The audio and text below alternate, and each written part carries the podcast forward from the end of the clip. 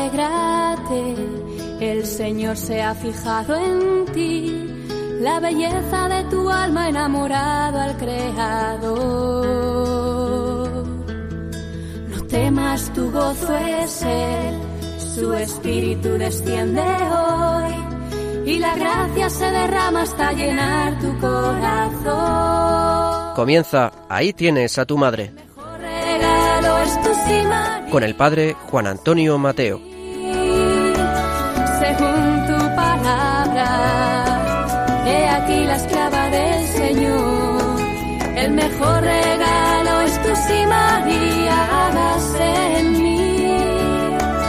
Según tu palabra, he aquí la esclava del Señor. Muy queridos amigos, una vez más, y gracias a Dios, estamos nuevamente con vosotros para compartir este programa. Este programa que se emite en un día mariano particularmente significativo, el Día de la Virgen del Rosario. Quiero iniciar la reflexión de esta primera parte invitando hacer, aunque sea de manera breve, un viaje en el tiempo. Nos vamos a situar en el mes de octubre del lejano año 1571. Hace pocos días, en una entrevista radiofónica, el entrevistador me preguntó, pues, qué importancia podía tener un hecho acaecido en el año 1571. Y le dije, pues sí, mucha. ¿eh? Imagine que un día de aquel año lejano de 1571, un meteorito, pues fuera a impactar de manera muy probable, más que probable, cierta, sobre Europa, sumiéndola en el caos y en la destrucción. Y de manera extraordinaria, aquel meteorito, en el último momento, desvió su trayectoria y no pasó nada, y Europa se salvó. Fíjese usted qué diferencia hay entre que hubiera caído y el hecho que no cayera. Pues bien, a nivel espiritual, podríamos decir que pasó algo semejante.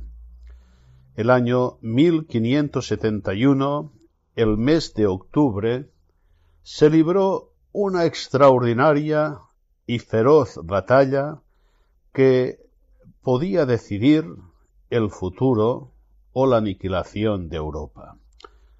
Sobre todo de la Europa cristiana. Hoy sería todo muy diferente si el imperio otomano los musulmanes hubieran ganado en la batalla de Lepanto. Pero no fue así. Por intervención de Dios nuestro Señor, con la mediación de Santa María Virgen, con el rezo ferviente del Santo Rosario por parte de toda la cristiandad, se produjo, se produjo aquel milagro extraordinario la armada turca fue derrotada, arrasada y la Europa cristiana respiró. ¿Cuántos millones de personas rezaron con fe el Santo Rosario, encabezados por el Papa San Pío V?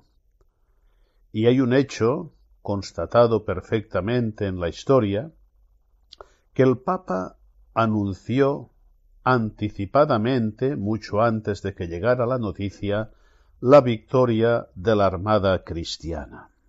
Efectivamente, en aquella época las noticias no circulaban como hoy, en tiempo real. Hoy puede acaecer un hecho en un punto recóndito del planeta y a los pocos minutos, casi instantáneamente, eh, lo sabe todo el mundo las noticias circulan a una velocidad real, pero no era así en el año 1571. Las noticias circulaban lentamente por medio de emisarios que viajaban con caballos, con barcos, ¿eh? con medios pues hoy muy superados y podían tardar bastantes días a llegar. Pues bien, el Papa San Pío V, que estaba rezando fervorosamente el rosario por la victoria de la Armada cristiana, anunció a los cardenales, a los presentes, el hecho extraordinario de la victoria conseguida por intercesión de la Virgen del Rosario. Dijo, Ahora es momento de dar gracias, porque el Señor nos ha concedido la victoria. Y efectivamente, cuando llegaron las noticias, todos pudieron constatar con gran asombro que en el mismo momento que el Santo Padre había anunciado la victoria de la Armada cristiana, se había producido la victoria en tiempo real. La Virgen del Rosario, la Virgen de las Victorias, como se llamaba primero y luego pasó a ser Virgen del Santo Rosario, y se instituyó la fiesta a nivel de la Iglesia de todo el mundo, universal. Pues bien, queridos amigos y oyentes, también hoy estamos sumergidos en una gran batalla, en una batalla tremenda, y también ahora debemos rezar fervorosamente el Santo Rosario, empuñar esta arma extraordinaria, acudir a la mediación materna de María para que obtenga la salvación para la Iglesia y para el mundo. Mes del Rosario, mes de acudir a la Virgen María. Recemos, queridos amigos y oyentes, con mucha fe y devoción el Santo Rosario. Nos lo ha pedido especialmente el Papa Francisco. Señora y Madre nuestra, oh Virgen del Rosario, consuelo y refugio del gran predicador, descúbrenos a Cristo, alcánzanos sus gracias, protege nuestros pasos en nuestro caminar. A ti clamamos y suplicamos,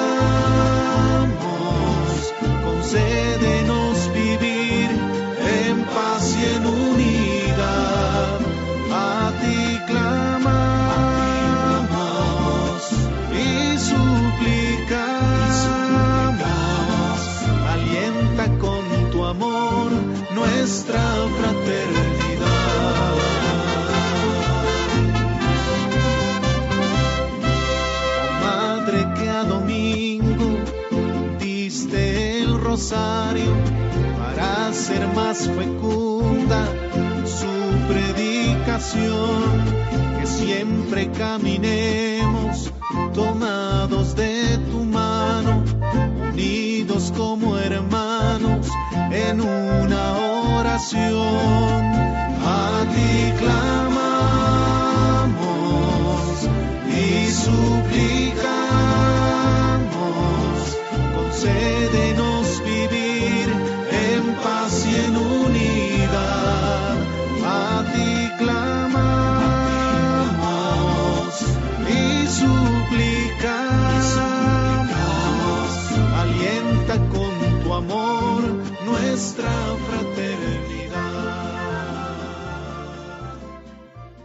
El mes de octubre es un mes dedicado tradicionalmente al Santo Rosario y a la devoción a los santos ángeles. Como os decía, el Papa, el Papa Francisco, ha invitado a los fieles de todo el mundo a rezar cada día de este mes de octubre el Santo Rosario y unirse así en comunión y penitencia como pueblo de Dios para suplicar a la Virgen y a San Miguel Arcángel que protejan la Iglesia del diablo, que como dice el Papa, siempre pretende separarnos de Dios y separarnos entre nosotros. Es lo que indica su nombre, diábolos, aquel que divide, aquel que separa. Por esto, el Papa nos ha invitado que, al acabar el Santo Rosario, invoquemos la Santísima Virgen María con aquella oración que se considera la más antigua de la tradición cristiana, con el Subtum Presidium, y también con la oración a San Miguel Arcángel, protector y defensa en la lucha contra el maligno. Confieso que recibí con gran alegría esta noticia, de una manera especial porque yo siempre he sido un gran devoto de San Miguel Arcángel y privadamente siempre, al acabar la Santa Misa, me gusta rezar la oración a San Miguel Arcángel que compuso el Papa León XIII, en unos momentos que él veía críticos para el presente y para el futuro de la Iglesia, cuando tuvo aquella visión extraordinaria después de celebrar la Santa Misa, y vio como una legión de demonios se abatían sobre la tierra y sobre la Iglesia para destruirla. Entonces el Papa, de su puño y letra, era un gran latinista, compuso aquella preciosa oración Sante Micael Arcángele, deféndenos in proelio, que durante tantos años todos los sacerdotes del mundo recitaban después de la Santa Misa con la invocación previa a la Santísima Virgen María. La oración, nos dice el Papa Francisco, es arma poderosa contra el gran acusador que ronda por el mundo acusando a nuestros hermanos. Y nos recuerda el Santo Padre que sólo la oración lo puede derrotar. Los grandes santos de todas las tradiciones aconsejaban en momentos de turbulencia espiritual protegerse bajo el manto de la Virgen con la invocación Subtum Presidium. Vamos a recibir, a acoger, queridos oyentes, con mucha solicitud esta petición del Papa. Recemos cada día de este mes de octubre el Santo Rosario y recitemos con mucha fe y con mucha devoción estas antiguas y poderosas oraciones a la Santísima Virgen María y a San Miguel Arcángel. Tal vez alguno de los oyentes no está acostumbrado al rezo diario del Santo Rosario y quizá le cuesta hacerlo. Yo le recomendaría, pues, que empiece paulatinamente, tal vez recitar un misterio al día y así poco a poco gustando la belleza y la profundidad de esta gran oración mariana, hará ya como habitual este rezo que debería formar parte de nuestra piedad mariana cada día. Invoquemos a San Miguel Arcángel con mucha fe y utilicemos la oración del Papa León XIII, yo creo que ha sido un gran acierto, una gran intuición que ha tenido el Papa Francisco de proponer a toda la Iglesia estas oraciones. Yo me atrevería a decir no ya durante este mes de octubre solamente, sino todo el año habitualmente. El Señor nos dijo que ciertos demonios sólo son derrotados y vencidos con el ayuno y con la oración. Vivimos momentos difíciles en el mundo, también en el interior de la Iglesia, que es santa, pero que es pecadora por la condición de sus miembros en este mundo. La oración que nos propone el Papa Francisco, el Santo Rosario, la invocación a San Miguel Arcángel, no lo dudemos, son armas poderosísimas a nuestro alcance que no sólo podemos, sino que debemos utilizar. Que este mes del Rosario, este mes de octubre, este mes dedicado a los santos ángeles custodios, a los arcángeles, a los ángeles del Señor, sea un momento espiritualmente intenso, sea un momento decisivo en esta gran batalla que se está librando. ánimos y a rezar con mucha devoción, con constancia, el Santo Rosario.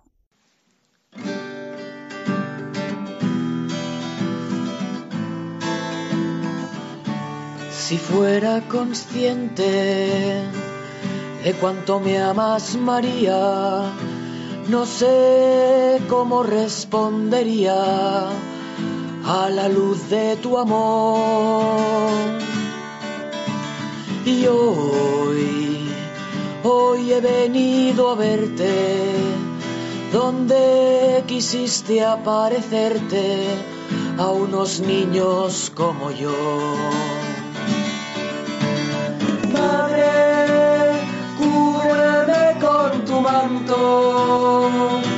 Que yo protegido te daré este canto.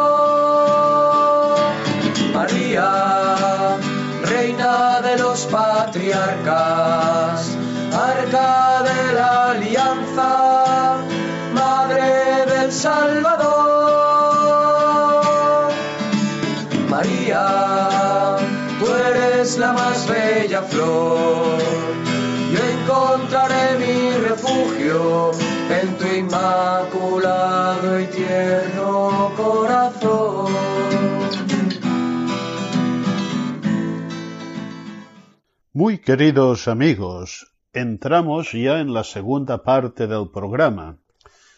Normalmente en esta segunda parte solemos ofrecer textos selectos del magisterio de la Iglesia, particularmente de los últimos romanos pontífices, sobre la Virgen María.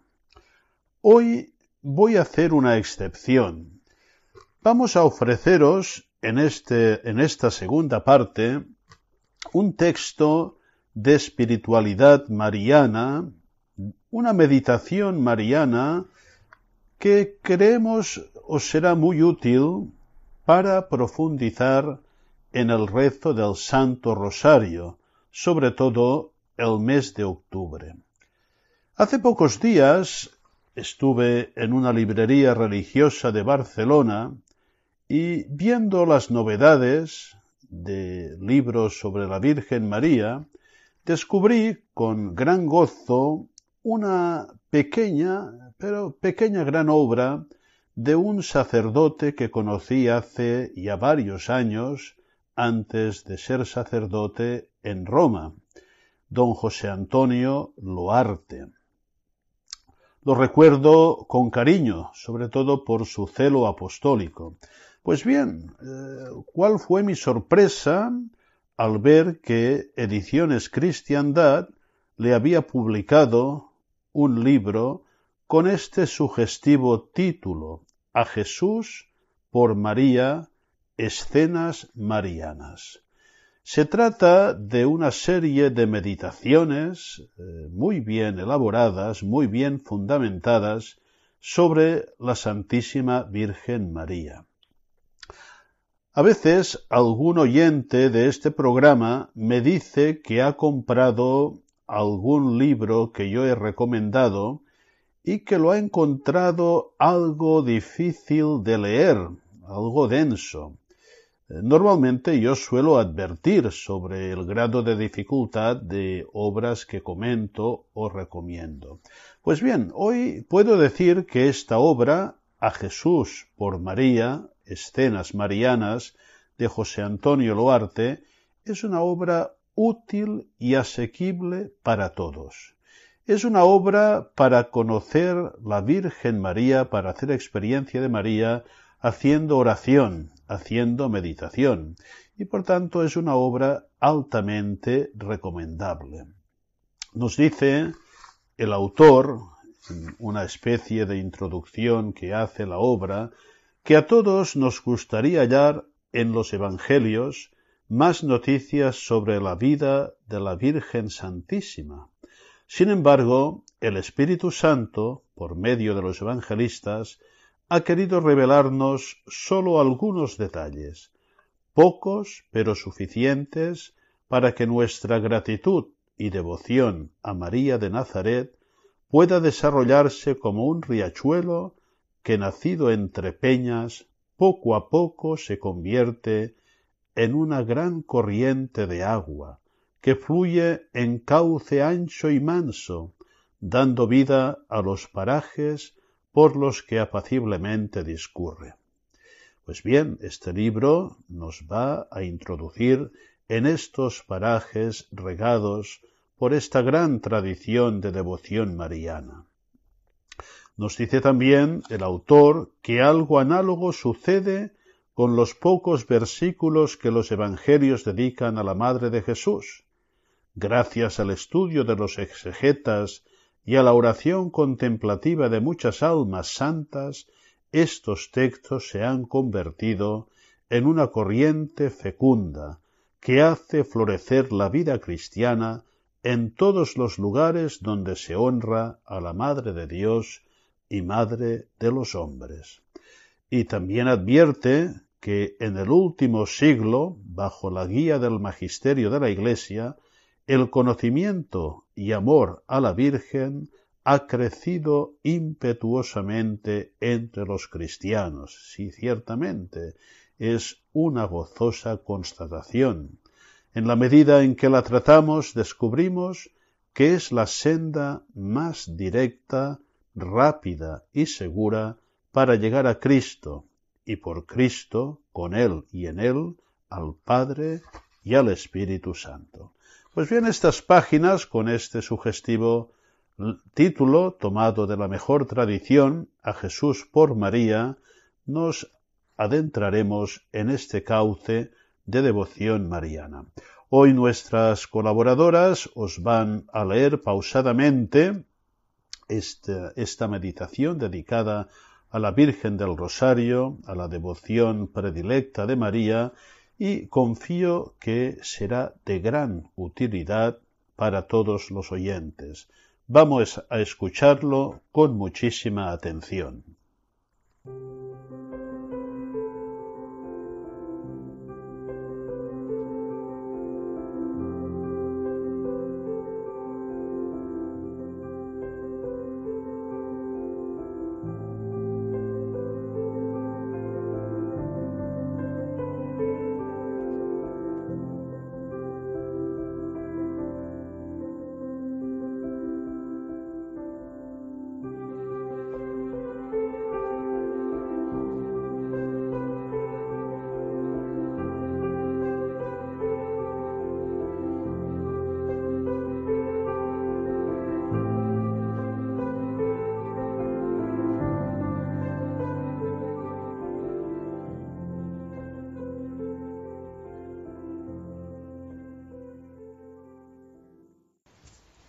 Pocas devociones son tan gratas a nuestra Madre del Cielo como el rezo del Rosario, recomendado por ella misma y por los romanos pontífices en innumerables ocasiones. Al celebrar hoy a la Virgen, bajo esta advocación, nos maravillamos una vez más ante el favor con que María acoge las súplicas de los cristianos, cuando son respaldadas por el rezo de esta plegaria. La fiesta de hoy fue introducida en el calendario litúrgico por el Papa San Pío V, para agradecer a Nuestra Señora su intercesión en un momento especialmente difícil de la historia. En un día como hoy del año 1571, en efecto, se combatió la batalla naval de Lepanto, que tuvo gran importancia para salvaguardar la fe cristiana en Europa. La Virgen gusta de ser invocada con el rezo del rosario, que, según la etimología de la palabra, es una corona de rosas, costumbre encantadora que en todos los pueblos representa una ofrenda de amor y un símbolo de alegría. Es el modo más excelente de oración meditada, constituida a manera de mística corona en donde la salutación angélica, la oración dominical y la doxología de la Augusta Trinidad se entrelazan con la consideración de los más altos misterios de nuestra fe. En él, por medio de muchas escenas, la mente va contemplando el drama de la encarnación y de la redención de nuestro Señor. El rezo del rosario ha sido aconsejado desde hace siglos por los romanos pontífices, porque es oración que la Virgen escucha con particular complacencia y tiene la virtud de arrancar muchas gracias del cielo. El Santo Rosario constituye una oración, una plegaria cuajada de actos de fe, de esperanza, de amor, de adoración y de reparación. Con el rosario pretendemos rendir honor a María Santísima, el honor que le es debido, conforme a la excelencia de su ser y de su misión. Honor singular, honor superior, honor que lamenta no poder jamás igualarse con el que el Señor le ha rendido y que el plan divino, que también descansa sobre ella, merecería. Honor que ella misma presagió cuando profetizó que todas las generaciones la llamarían bienaventurada. Oración preferida de la Virgen, el Santo Rosario, es plegaria que infaliblemente llega a su corazón de madre y le hace derramarse en copiosas gracias. Aunque se distingue por su carácter mariano, el rosario es una oración centrada en Cristo. En la sobriedad de sus palabras, concentra en sí la profundidad de todo el mensaje evangélico, del cual es como un compendio. En él resuena la oración de María, su perenne Magnificat, por la obra de la Encarnación redentora en su seno virginal. Con él, el pueblo cristiano aprende de María a contemplar la belleza del rostro de Cristo y a experimentar la profundidad de su amor. Mediante el rosario, el creyente obtiene abundantes gracias, como recibiéndolas de las mismas manos de la Madre del Redentor. San Juan Pablo II, en un importante documento sobre esta devoción cristiana, explicó que con el rezo del rosario aprendemos a comprender a Cristo desde María, a configurarnos a Cristo con María, a rogar a Cristo con María y anunciar a Cristo con María. Todas las etapas de la existencia cristiana, desde el conocimiento profundo de Jesús hasta el empeño por comunicarlo a otras personas, se vuelve más fácil y hacedero si seguimos la senda señalada por Nuestra Señora. De este modo, el rezo del rosario es como una escalera, y vosotros la subís en común, escalón a escalón, acercándoos al encuentro de la Señora, que quiere decir el encuentro con Cristo. Porque esta es una de las características del rosario, la más importante y la más hermosa de todas. Una devoción que, a través de la Virgen, nos lleva a Cristo. Cristo es el término de esta larga y repetida invocación a María. Se habla a María para llegar a Cristo. Ella lo trajo al mundo es la madre del Señor, y nos introduce hasta Él si somos devotos suyos.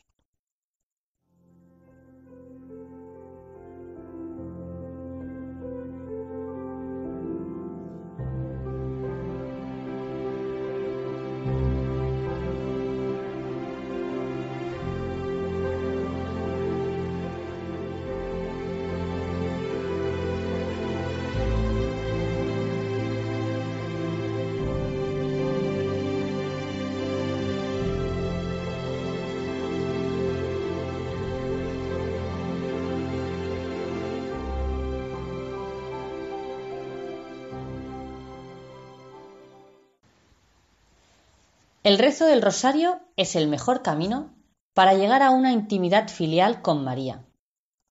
¿Quieres amar a la Virgen? Pues trátala. ¿Cómo? Rezando bien el rosario de Nuestra Señora. Pero en el rosario decimos siempre lo mismo. ¿Siempre lo mismo? ¿Y no se dicen siempre lo mismo los que se aman? ¿Acaso no habrá monotonía en tu rosario porque en lugar de pronunciar palabras como hombre, emites sonidos como animal, estando tu pensamiento muy lejos de Dios? La oración vocal es uno de los cauces de nuestro trato con Dios. Hablamos al Señor con nuestra voz, con nuestros labios, deseosos de rendirle homenaje con todo nuestro ser, con nuestra humanidad, que es a la vez cuerpo y alma, materia y espíritu. La oración vocal es sobreabundancia de amor. Necesita de expresar de un modo sensible nuestra adoración. Hecha con la mayor atención de que seamos capaces, con piedad y devoción, la oración vocal nos pone en contacto con nuestro Creador. Nada hay más noble en el ser humano que el uso de la palabra, que nos permite hablar con Dios mismo. La palabra une los sentidos y la inteligencia. Palabras, frases para cantar las glorias de nuestro Dios. Palabras de alabanza y de súplica que suben hasta el trono del Altísimo. A la verdad, predicaba San Juan Crisóstomo, entras en el coro de los ángeles, eres compañero de los arcángeles y cantas junto con los serafines. No haces tu oración a los hombres, sino a Dios. En el rosario practicamos de modo especial la oración vocal. ¿Qué oraciones más aptas y más divinas podremos hallar? La primera es aquella plegaria que brotó de los labios del mismo Redentor cuando sus discípulos le pidieron, enséñanos a orar. Es la súplica que contiene todo lo referente a la gloria de Dios y que resuelva todas nuestras necesidades corporales y espirituales. ¿Cómo es posible que el Padre Eterno no nos socorra y atienda si usamos las mismas palabras que nos enseñó su Hijo? Podemos pedir lo que queramos, por una labor apostólica, por un amigo, por una necesidad personal o ajena. La otra oración es la salutación angélica, que empieza con el elogio del arcángel Gabriel y de Santa Isabel a la Santísima Virgen, y termina con una súplica piadosa, por la que imploramos a Nuestra Señora no nos abandone ahora ni en la hora de la muerte. La repetición del Ave María se convierte así en alabanza constante a Cristo. Más aún, la repetición del Ave María constituye el tejido sobre el cual se desarrolla la contemplación de los misterios. El Jesús que toda Ave María recuerda es el mismo que la sucesión de los misterios nos propone una y otra vez como Hijo de Dios y de la Virgen. La atención es la característica más importante de nuestro empeño por vivir bien la oración vocal. Y se concreta en detalles pequeños, en pronunciar claramente, con pausa, en huir de la rutina, también en el tono de voz. Ha de haber tiempo para la consideración. De modo que el rezo vaya acompañado por la oración mental y nuestras palabras expresen actos interiores, y susciten afectos y pensamientos. Si alguna vez el trato con Dios se hace árido, nuestra voz, las mismas frases que pronunciamos, serán estímulo seguro de la devoción, fuerza que arrastre a todo nuestro ser. Por cariño y delicadeza con la Virgen, esmerémonos en rezar cada Ave María con atención, con el deseo de honrarla. Despacio, mira qué dices, quién lo dice y a quién. Porque ese hablar deprisa, sin lugar para la consideración, es ruido, golpeteo de latas. Y te diré, con Santa Teresa, que no lo llamo oración, aunque mucho menees los labios.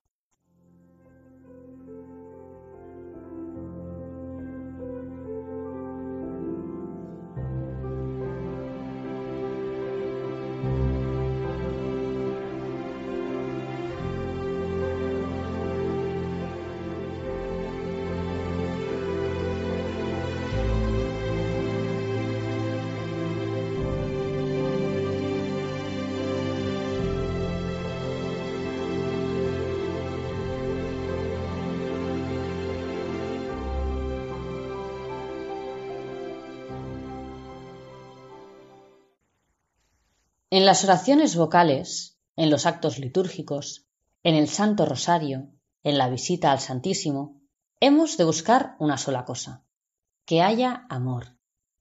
No importa que no tengamos ganas, que estemos cansados, que no encontremos una satisfacción especial.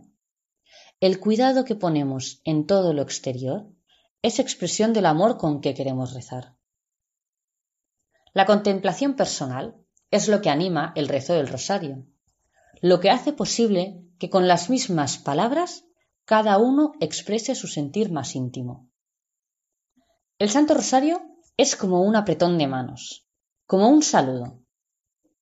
La intensidad del apretón de manos depende del cariño que se tenga a la persona. Es una cosa personal. El gesto externo es siempre el mismo, pero posee matices diferentes según la persona a quien se saluda. Lo mismo sucede con el rosario. Con palabras iguales, cada uno manifiesta a la Virgen sus propósitos, su cariño personal de hijo pequeño.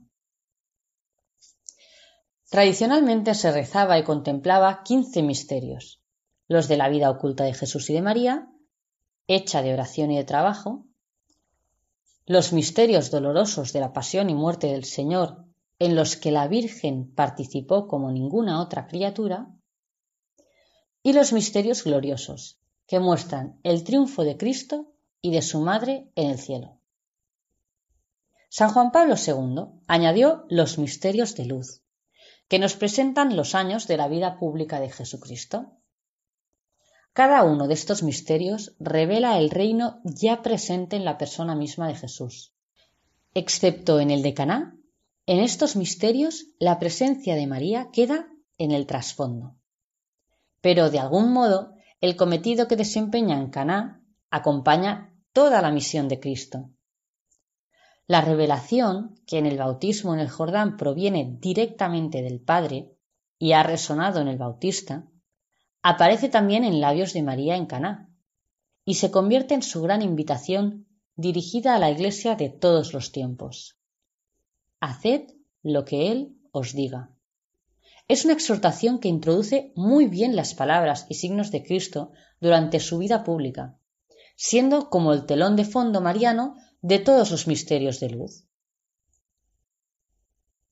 La meditación de los misterios del rosario es una oportunidad que el Señor nos ofrece para acrecentar nuestra vida de contemplativos en medio del mundo. Y es al mismo tiempo una muestra más del espíritu de libertad que empapa la vida cristiana. Cada uno puede considerarlos como más le convengan. Así, entramos en comunicación íntima de pensamientos y de sentimientos con la doctrina y la vida de Jesús, Hijo de Dios e Hijo de María, que vino a la tierra para redimir, para instruir y para santificar. Contemplación luminosa y rápida de la vida del Señor y de María. Contemplación personal. Oiremos sus pláticas de familia, veremos crecer al Mesías, admiraremos sus treinta años de oscuridad, asistiremos a su pasión y muerte, nos pasmaremos ante la gloria de su resurrección. En una palabra, contemplaremos, locos de amor, todos y cada uno de los instantes de Cristo Jesús.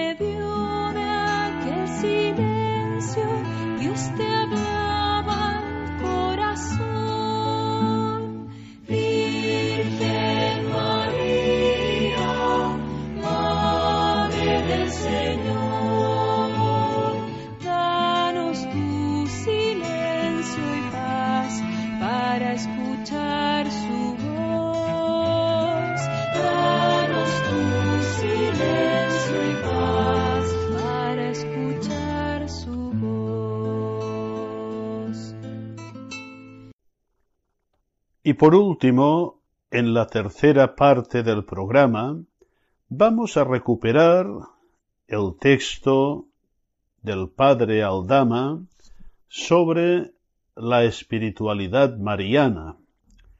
Vamos a seguir ofreciendo algunas lecciones de esta pequeña gran obra donde el padre Aldama expone muy bien los fundamentos de una verdadera devoción mariana, es decir, de una vivencia seria, madura, católica, de la devoción a la Virgen María, que es constitutiva de la fe cristiana. Escucharemos con atención el texto en la grabación que nos ofrecen nuestras colaboradoras, y sugiero, porque son textos, y este sí que es un texto un poquito denso, que si tenéis tiempo y ganas de profundizar, eh, si podéis, localicéis esta obrita que editó en su momento Edapor, ahora está muy agotada, y si no, siempre podéis acudir a la, a la página web de Radio María para eh, volver a escuchar, incluso tomar alguna nota sobre este texto eh, que es verdaderamente importante. Espero, queridos oyentes, lo esperamos todos los miembros de este equipo del programa, que lo que hemos ofrecido hoy, en este día tan significativo del Santo Rosario, nos haya ayudado un poquito a conocer y a querer más a la Virgen María y a ponernos eh, más, más en sus manos, a vivir eh, su solicitud maternal, su protección maternal, su intercesión como un gran gozo y sobre todo por medio del rezo cada vez más eh, consciente y fructuoso del Santo Rosario. Hasta muy pronto, si Dios quiere.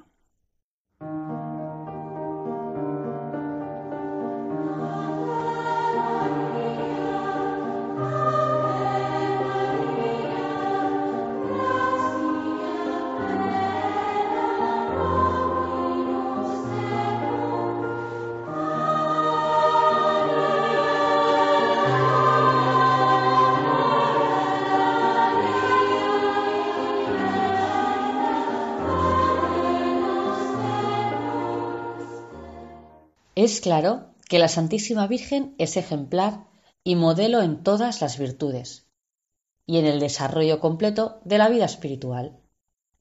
Pero vamos a insistir, dentro de su ejemplaridad concreta, en lo que constituyen las líneas principales, los verdaderos fundamentos de toda vida espiritual.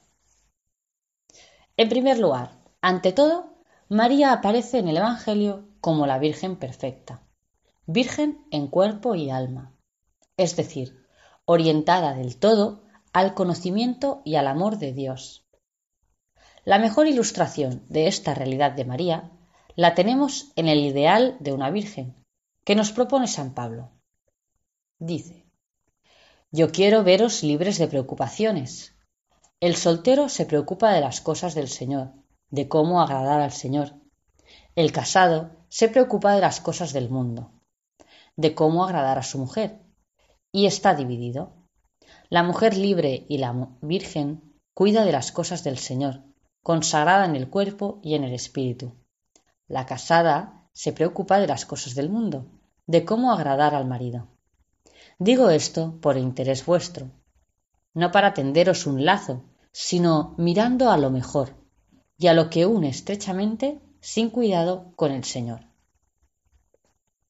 En estas palabras del apóstol, en las que se valoran los distintos estados de la vida cristiana desde el punto de vista de las preocupaciones, que aunque sean legítimas y santas, pueden ser de hecho un peso y no dejar vivir sin cuidado en unión con el Señor, se destaca especialmente el estado de la Virgen.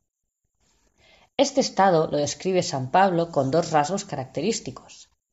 La Virgen, libre de otras preocupaciones de mundo, cuida de las cosas del Señor. La Virgen vive consagrada al Señor en el cuerpo y en el espíritu. De ahí brota su unión estrecha con el Señor.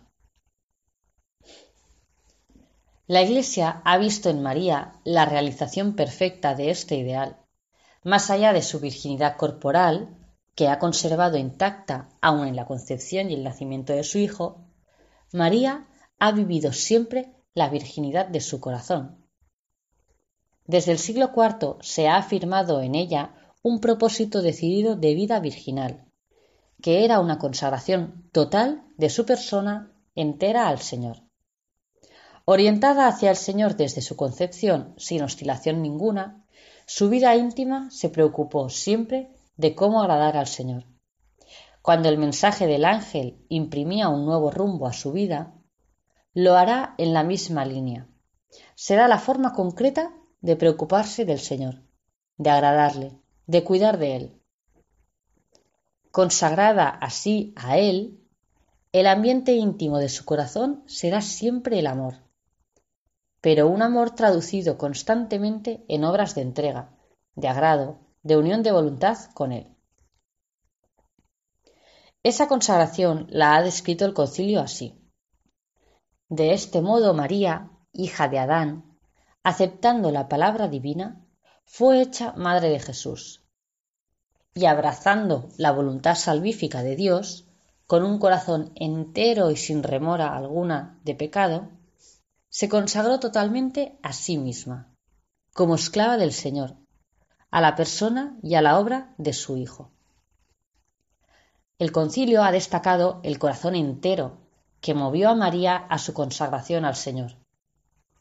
Su corazón era un corazón virginal, por eso no dividido entre cuidados y preocupaciones terrenas. Un corazón perfectamente íntegro, porque no había nada en ella que pudiera ser remora a su amor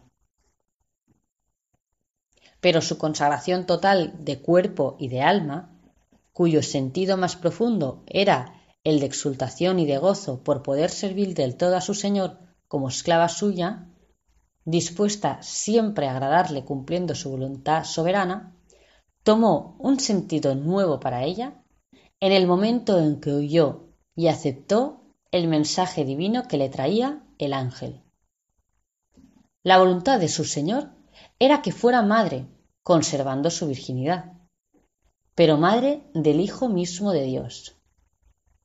Su servicio del Señor será desde ahora servirle maternalmente, quedando así para siempre ligada estrechamente a la persona y a la obra de su Hijo, a la persona del Redentor y a la obra de la redención.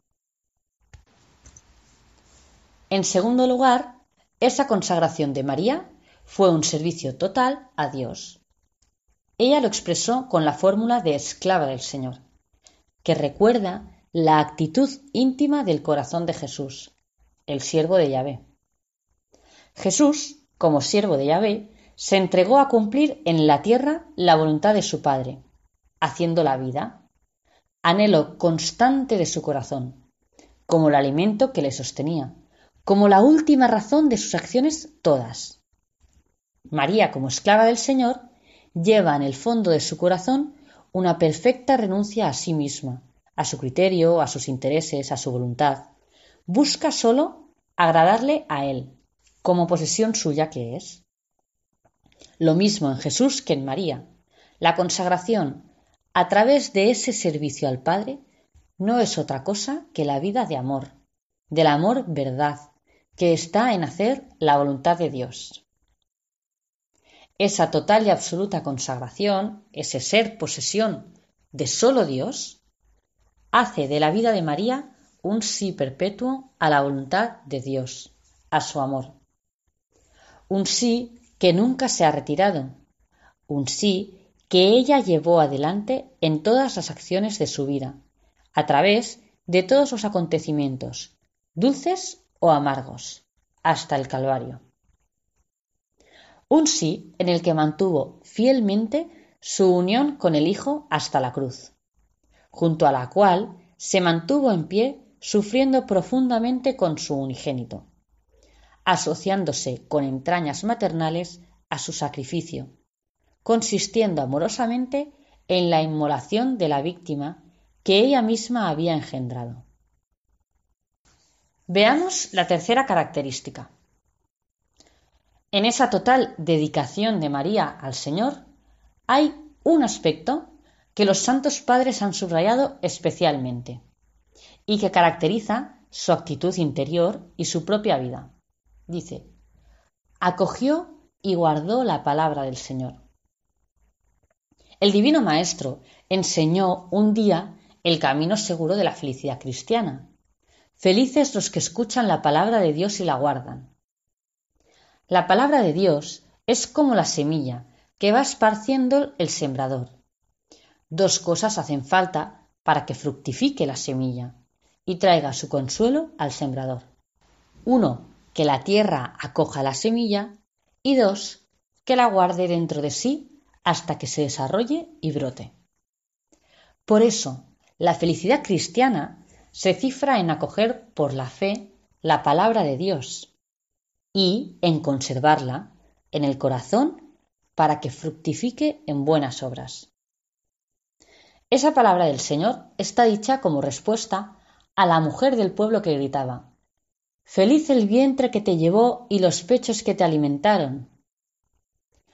No ha faltado quien ha visto una oposición entre las palabras de aquella buena mujer y la respuesta del Señor, como si él negase la felicidad de María que lo llevó en su seno y lo alimentó.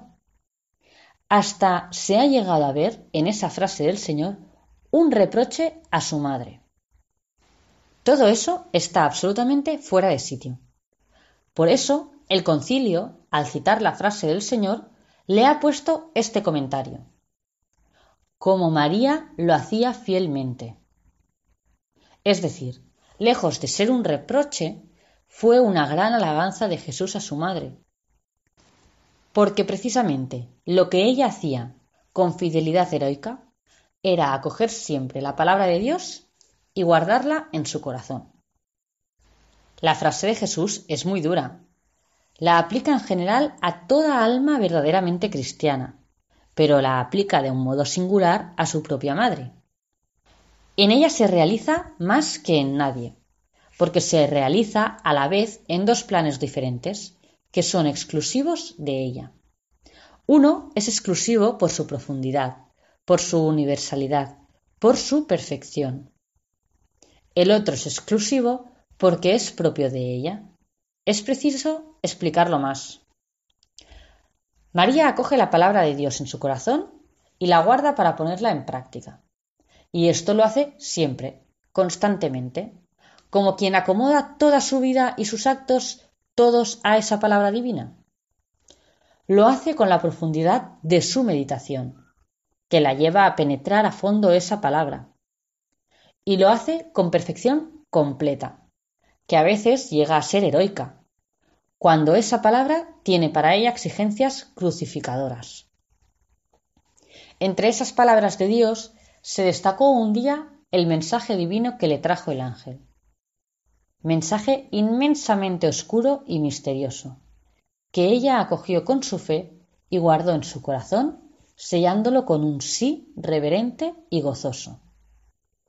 Pero, fruto de esa palabra acogida así por ella, la palabra eterna, la palabra personal de Dios, se presentó ante ella para que la acogiese, no ya por la fe, sino en su propio seno, no sólo creyendo, sino dándole sus oficios maternales. Acogió así y guardó en su seno virginal la palabra de Dios, la que había empezado por acogerla y guardarla en su corazón por la fe. Así se comprende hasta qué punto la frase de Jesús fue una alabanza singularísima de su madre. No se había equivocado aquella mujer del pueblo. Había dicho poco. Más felices los que acogen la palabra de Dios y la guardan. Es decir, felicísima ella, porque escuchó el mensaje del ángel y lo guardó con fe en su corazón felicísima porque, en consecuencia de haber creído, así, acogió en su seno virginal a la palabra personal y la guardó como acoge y guarda una madre a su hijo. Es claro que esta doble actitud acogedora de María puso a su vida entera un sello único y exclusivo suyo. Su vida entera será ya una vida maternal en su virginidad, cuyo fruto bendito es el Hijo mismo de Dios.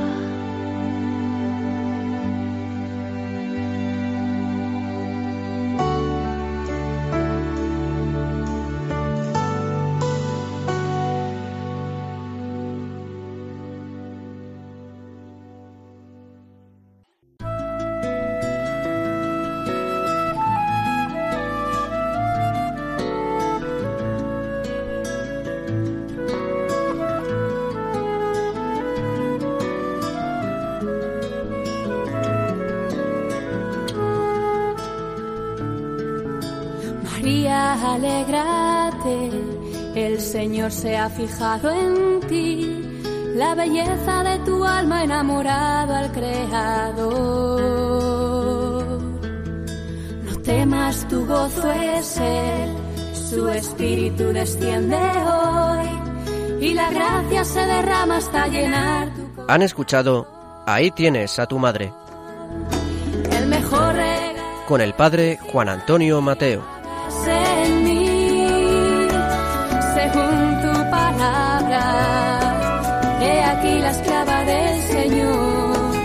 El mejor regalo es tu sí, María, hágase